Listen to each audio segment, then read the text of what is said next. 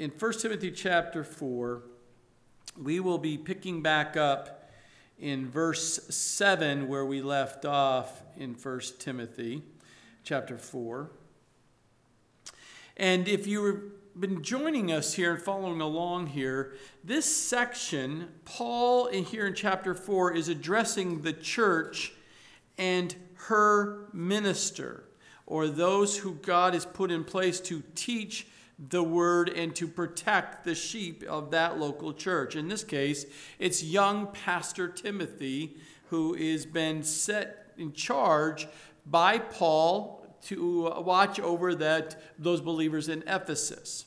Now, Paul is exhorting here young Timothy to be not only a good minister that we saw last time we gathered together, and be a good that good minister, he was to be preaching the word.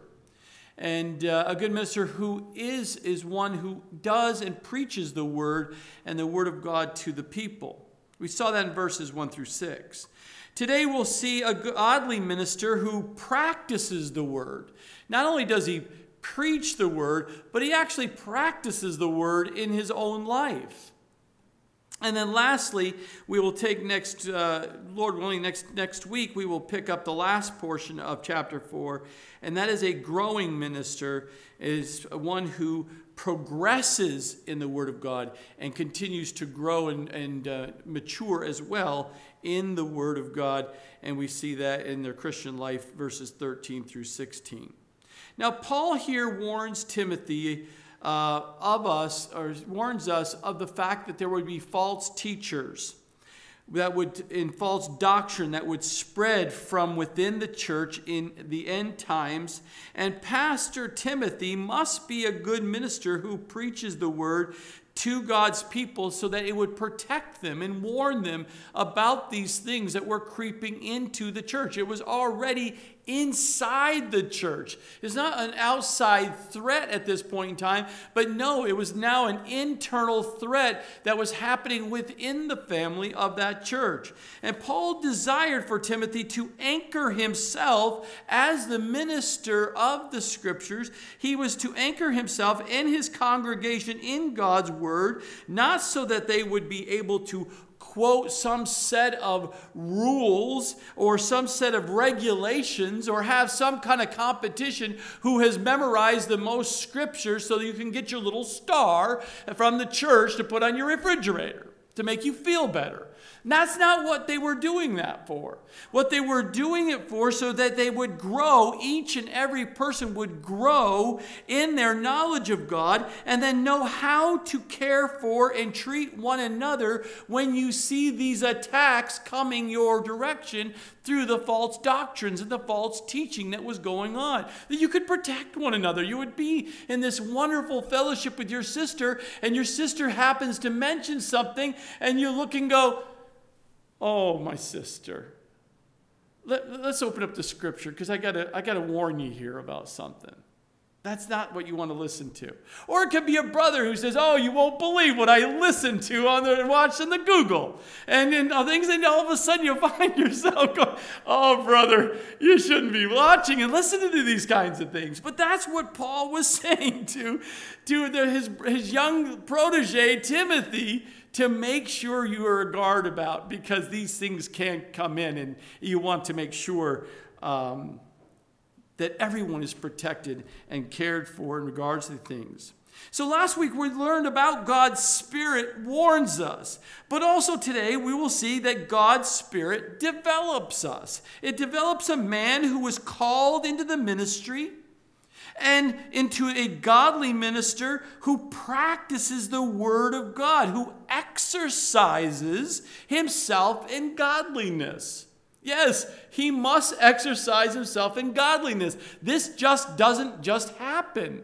It happens because a deliberate uh, um, focus on the Word of God and applying and practicing it in his life so he too will grow and mature. That is what Paul is saying here to Timothy. And we pick up here when we see the instruction in the ministry to Timothy.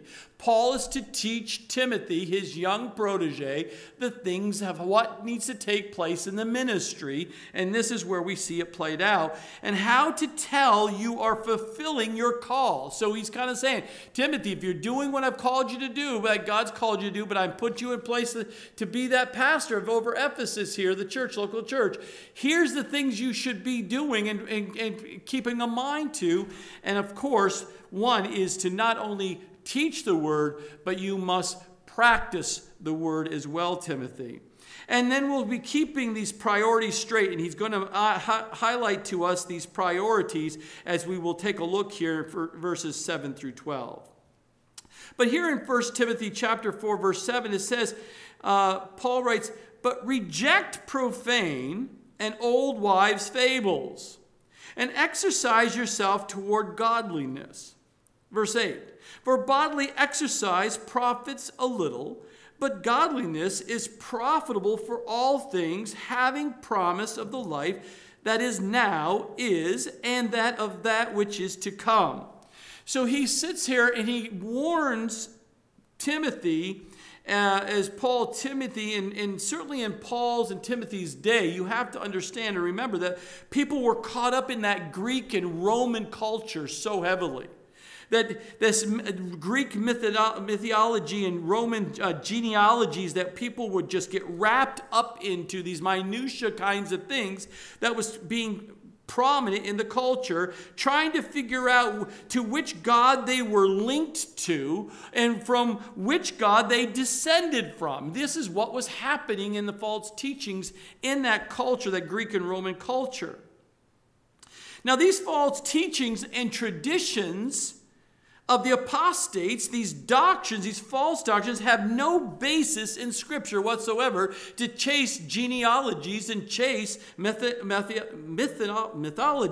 in regards to uh, of the Scriptures. It goes against the Scriptures. But, but even today, it, people will get wrapped up into these kinds of things, such as even horoscopes and all kinds of stuff, thinking these are godly things. They're not. They're against the Word of God. They do not line up with the true doctrine of the Scriptures. So we must watch out of these things. Paul even warns Titus in uh, about these Jewish fables in Titus 1:14. We will see Paul warns again in, with Timothy in the second letter of, of, of Timothy Timothy, uh, 2 Timothy 4 4, about these types of fables that were creeping into the culture of the Christian church and bringing the outside culture in and trying to influence the way they think. Again, against the scripture. So Paul's very first instruction to Timothy and his priority was to must be to keep God's word must keep God's word in the teaching of that word in, this, in the church and not the words of man. Paul's cautioned Timothy to keep focus on the word. Don't get distracted by the things that people are writing. Man are writing about the word of God and it allows things to creep into the church. Be very careful of those kinds of things because if it doesn't line up or conflicts with the, uh, the word of God, you should not be reading or listening to those men. Because what happens, and it happens so often and has been happening ever from the very beginning of time, and that is what we see in the scriptures in Ephesus, uh, Ephesians chapter 4, verse 14, that we should no longer be children tossed to and fro and carried about with every wind of doctrine, by the trickery of men, in the cunning craftiness and deceitful plotting. These were the warnings that we hear and we should take heed today. Be very careful not to get caught in this latest wind of doctrine spreading through different churches. Because if it does, it will deceive you and cause you go down the, this path that will weaken your faith in the true and living God that we serve because you will do things and say things and teach things and repeat things that go against the scripture and you need to be warned, but you also need to take responsibility as a brother and a sister in Christ, in this church, and not allow that to continue to spread in any form. So we see here the greatest effort must be put into God's word and not man's word, as Paul is saying here to young Timothy. Now, this is from a negative perspective, a negative aspect of the command not to do this. But from a positive perspective, the priority must be kept on focusing on eternal things and not on temporal things.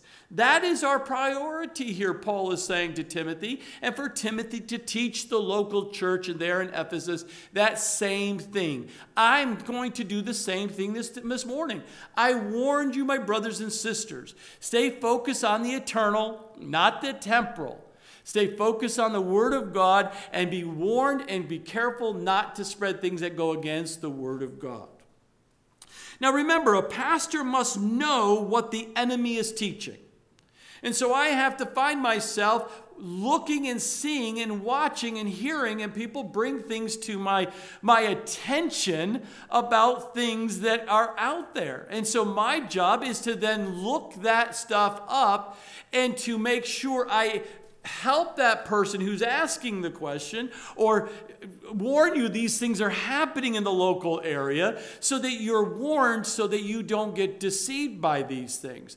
But it's so important as I look these things up, I don't do it because I'm interested. I'm doing it because I want to know if it's scriptural or not or grounded so I can warn you. But I cannot and must not ever allow those to influence me in my teaching to you. And that is what I'm always on guard with. That's why I'm very protective of what you tell me and how you tell me and what I read and I don't read. That's why lots of people send me things. And, and sometimes people go, Well, did you get that, Pastor? Did you get that? I said, I only had to see one thing, and I chose not to listen to it. And I warn you, please don't listen to it anymore. Oh, I think it's really good. I think he's a guy. I understand, but here's why. So I have to listen to it because I have to help her, that young, that, that sister who's sitting to it. I have to listen to it so I can show scripturally why that is not tr- accurate and true. And I'll do that. And that's what God's called me to do. And so we must be guarded. And we says here in uh, the end of uh, verse 7 exercise yourself toward godliness. That is what we need to think and focus on on a daily basis. Um, is that because ancient Greek and Roman culture put tremendous emphasis on the physique. Tremendous uh, emphasis on the physique and physical exercise of that day. That was their culture to look good.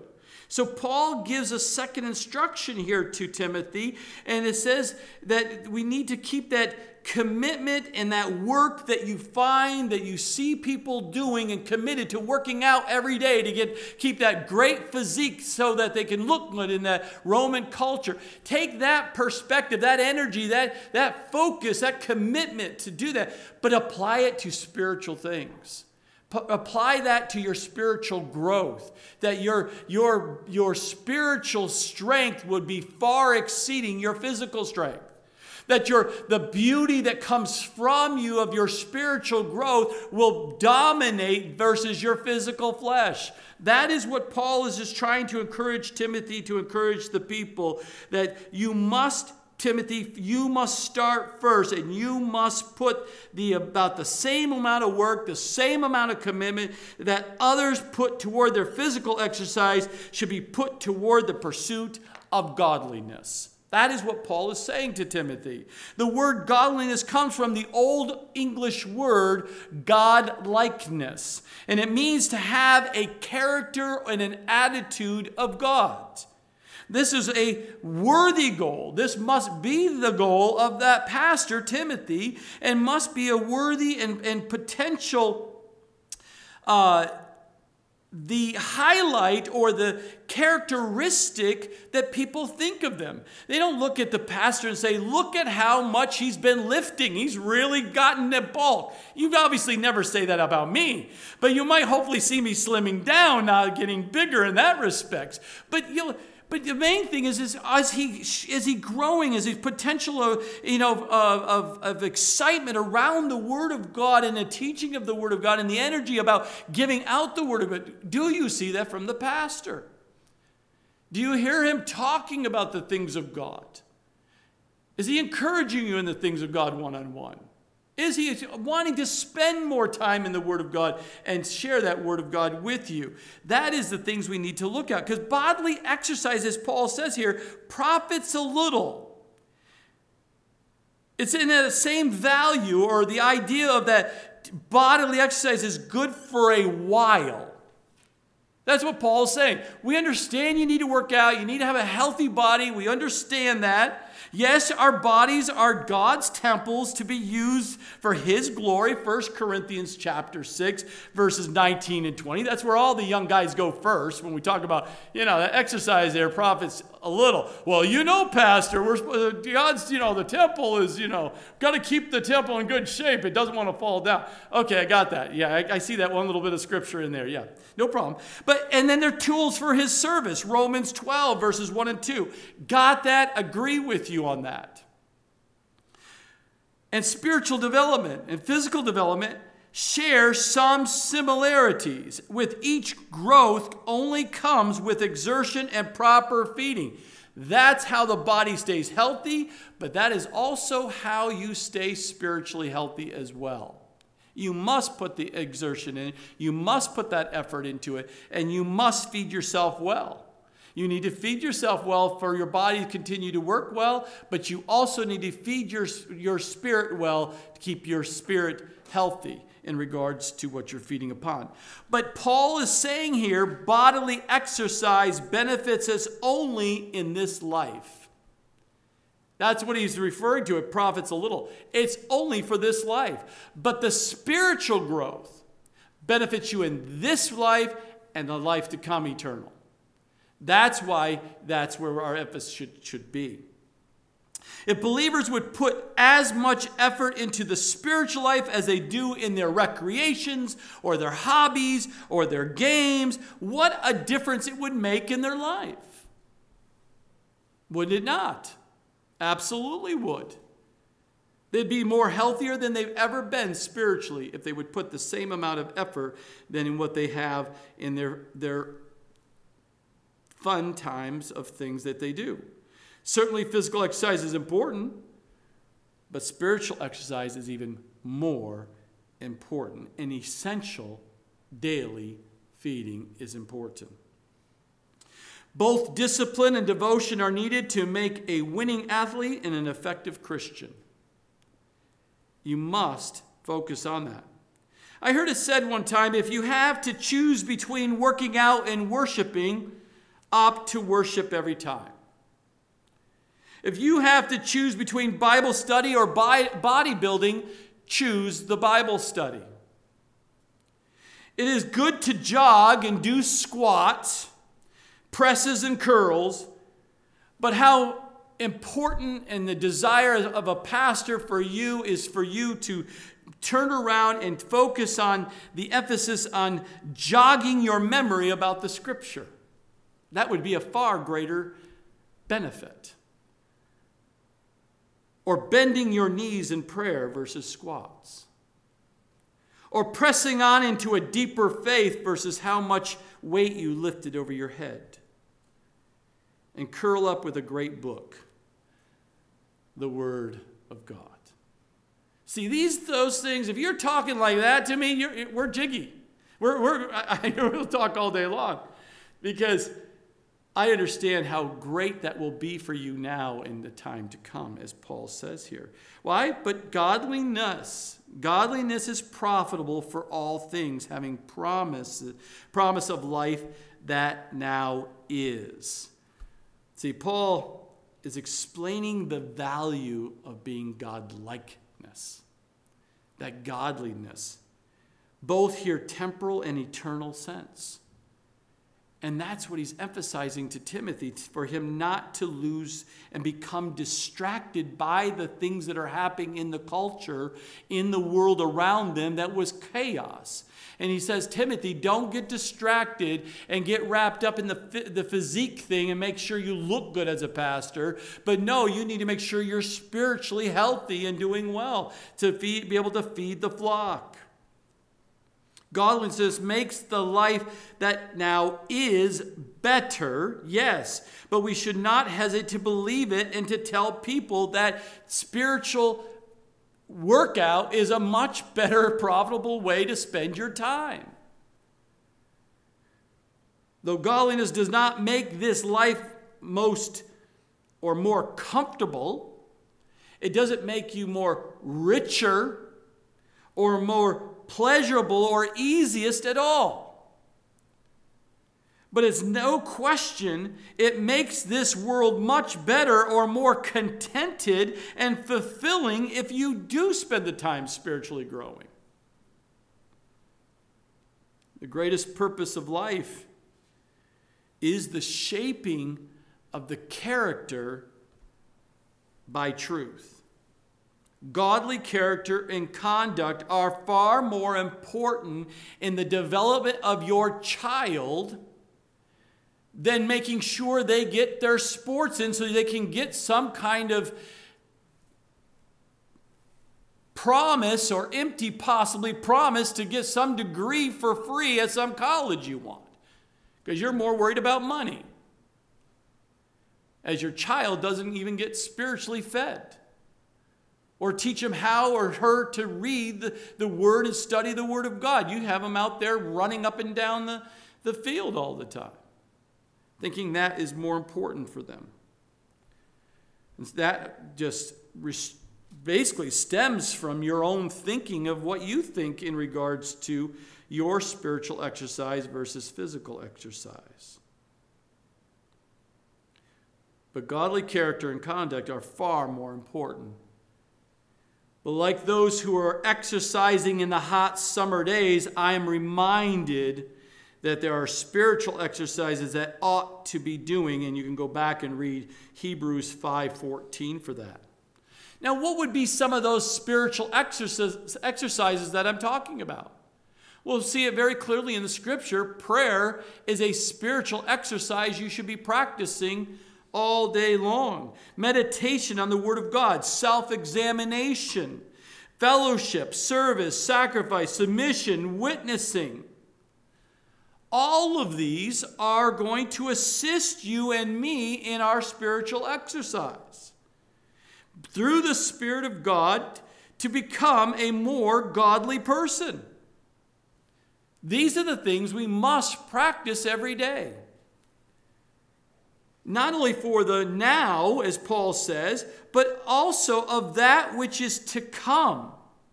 Remember, godliness is the only guarantee of a profitable life which is to come. It's the only guarantee. Yes, there are many pleasures. Yes, there's many achievements in this world that do not even pretend to offer you anything for the life. It's just temporal.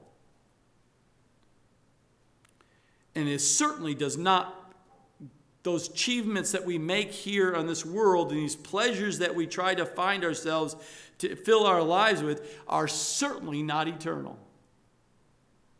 Only godliness is the path to eternal life and happiness. Choosing a life of godliness is a win win situation for those who choose to follow such a life. It's win win. Win now as you live this life, and win in eternity. And will be blessed both presently and throughout eternity if you choose to live and to grow in godliness. Now, verse 9, we see this is a faithful saying and worthy of all aspect. Paul is telling Timothy, don't don't carve this out, Timothy, in any form or way. Don't look at it and say, now, Paul, I like the first part of this first sentence you wrote here, but I don't like this part because it just doesn't settle with me. Uh, I, that, that challenges me, and I don't know if I want to be challenged. Who are you to tell me what I can or cannot do, Paul? No, Paul's very saying very clearly to Timothy, this is faithful saying and worthy of all aspects. Don't lose a thought here that I'm giving you, Timothy.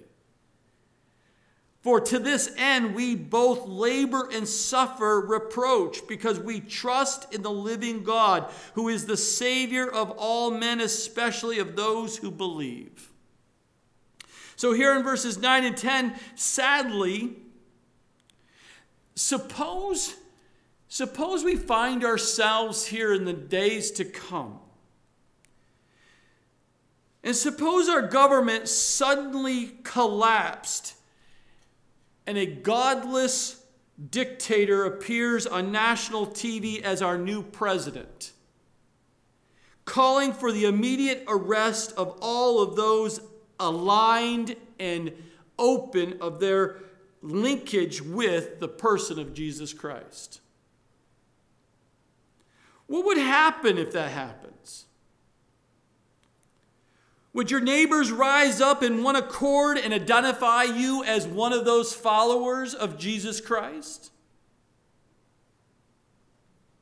Would the people at work label you as a Christian and tell the boss so the boss can then feed that up to higher government authorities, letting them know that you are one of them?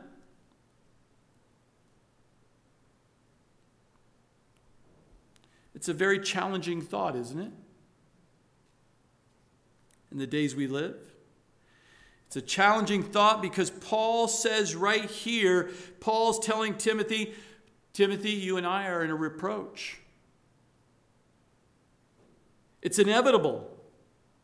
It's inevitable. You and I, people are going to come against you and I, Timothy, because of our stance for Jesus Christ. It's inevitable for those who truly live out their faith in this world. Why? Because Paul says there, because we trust in the living God. This is to be the great motto for us as a people here as a Christian in our Christian life. In God we trust. Even as da- David challenged Goliath in the name of the living God, he says to Goliath in 1 Samuel 17 26 and 36. He made it very clear to the big giant Goliath who he serves and why he is about to come against Goliath, because he serves in the name of the living God. So our trust must be as well. It must be trust in the living God who empowers us to accomplish the great things for his glory. The Savior of all men the Savior of all men. That is why we serve and follow Jesus. Here, Paul is emphasizing here to Timothy and reminding him of the difficult times he's finding himself as a young pastor here in Ephesus. That remind all men that the Savior is for all men. That the priority, the emphasis must be kept on the message of Jesus Christ. Don't get diverted. Don't get distracted, Timothy. Your message must be clear. It's about Jesus Christ and our relationship with Him as the Savior. It isn't that all men are saved in an, some universalist sense here, but that there is only one Savior for all men. It's not like you, as a Christian, you have one Savior and all the others have some other God. That's not what he's saying here. But Paul emphasizes there at the very end of that verse, especially of those who believe. Those who believe who Jesus Christ is and what he has done on the cross. Jesus' work on the cross is adequate to save all. He came to die for all people.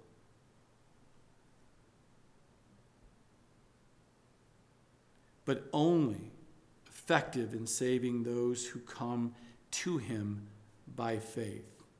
Not all will choose by faith to follow him.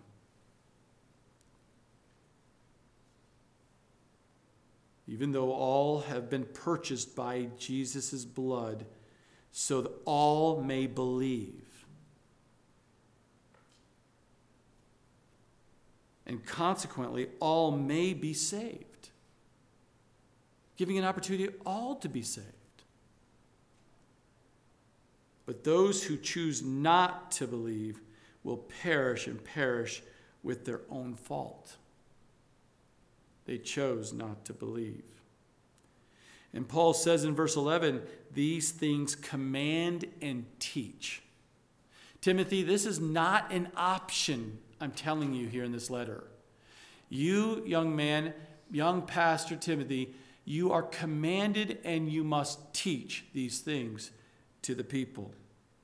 This has the note of authority from Paul to Timothy and was not to enter the pulpit with some speculations or some opinions of his own or some theories of men. No, you are to teach the word of God, Timothy.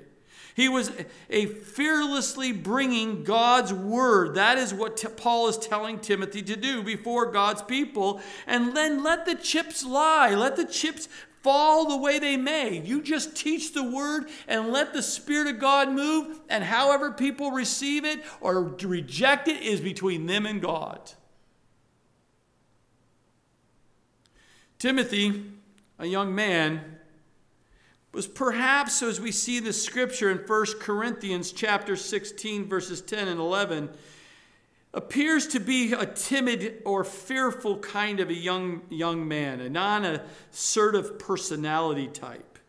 So, Paul, knowing who Timothy is, had to be a little more forceful and command him, This you must do. A command and teach these things, Timothy. Paul's prodding Timothy to do what seems to be Timothy is reluctant to do. He didn't feel like maybe doing it. It was uncomfortable to do these things.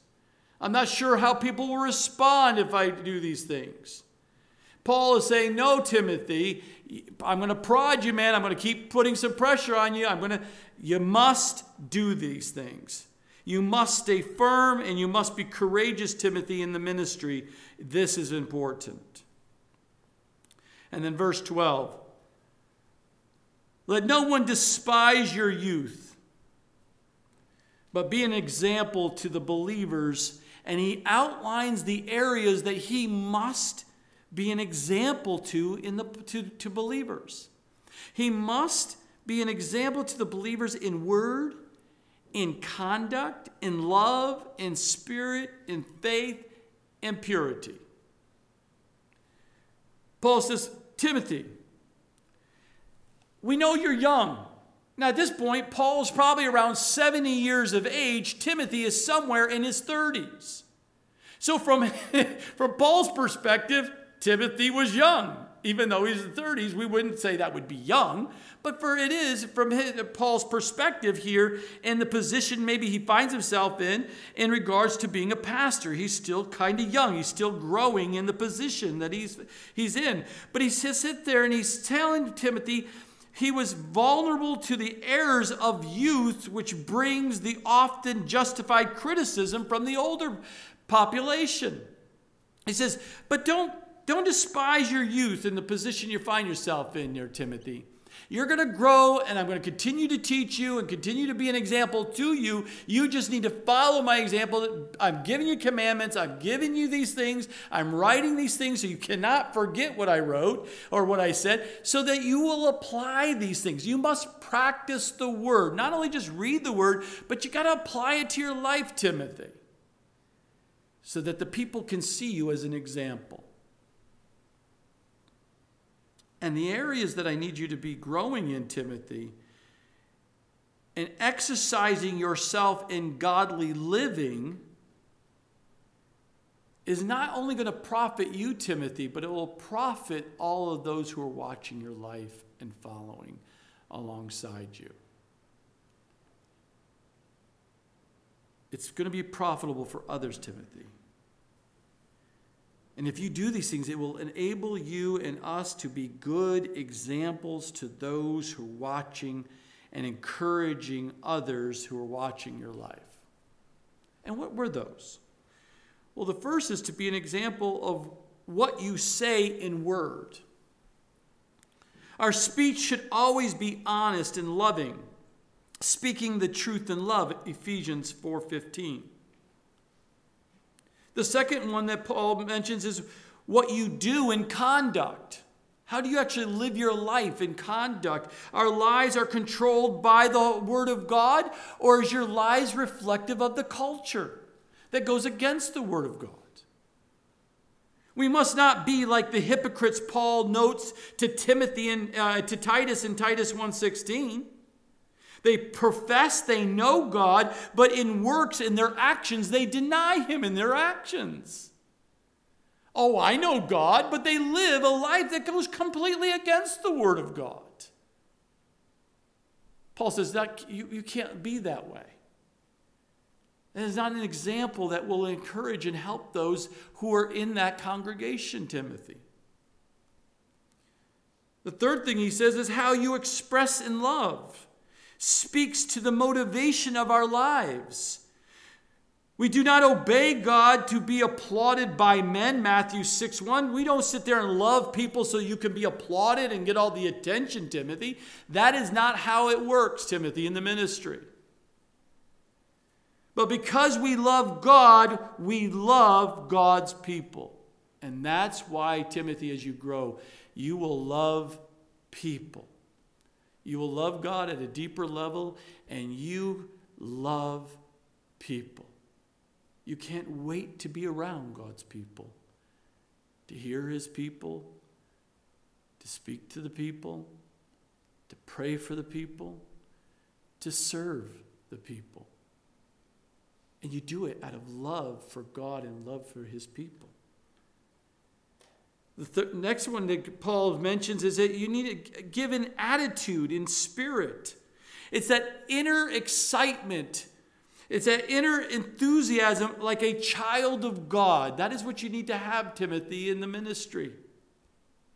That's what your, the people there in the church needs to see is this child of God kind of excitement, enthusiasm to read the Word of God, to apply the Word of God, to serve God. These are the things that the people need to see.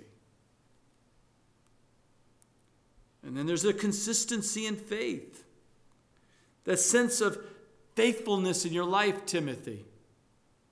Faith always leads to faithfulness, Timothy. A trust in God and are, and are faithful to Him, and people will see that you're faithful. You show up regardless of how you feel. Not just when I feel like showing up, when it's convenient for me. No, that's not how it works, Timothy, in the ministry. You will do the things that no one else wants to do for the sake of others as we sang. You'll go for the one and leave the 99 just for that one. That's what it means to be in the ministry, Timothy. And then finally, living in purity. It is so important as we live in the present evil world that we live in. And Ephesus was a center of sexual impurity. And the young man Timothy was faced with temptations all around him. And he must keep himself pure, not only in mind, but heart and body. That's what Paul is saying to young Timothy. Be very careful, Timothy. The enemy is always looking to try to take you out. Be very careful of the influences of this culture can have on you. Be guarded. These are the criteria, Timothy, to which to assist, to be an assisting or be a, uh, an asset to as a pastor to the people. If he is smart, if he is funny, if he is cool, if he dresses so, so hip. Is that a term you use anymore today? I don't know. I'm not sure what the current term is. I, I had a hip. You can tell I'm going back a little bit. That's all that came to my mind as I was writing. Is he popular? How many books has he written or articles has he published?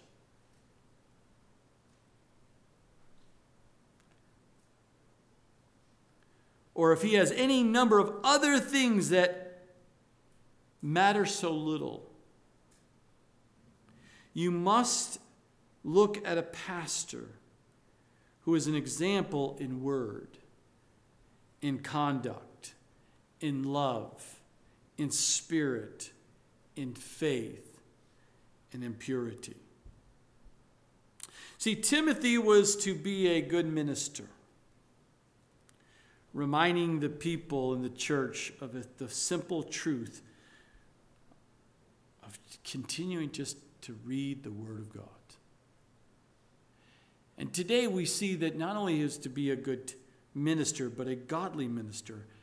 Timothy, you must practice and continue to practice daily the Word of God and applying it to spiritual disciplines because that is so important as a minister of God's church. And the next time we come together, we will see this third section where Paul will speak to Timothy about being a growing minister who is progressing in the Word of God. He's going deeper and deeper into the things of God so that he can share with God's people. Let us pray.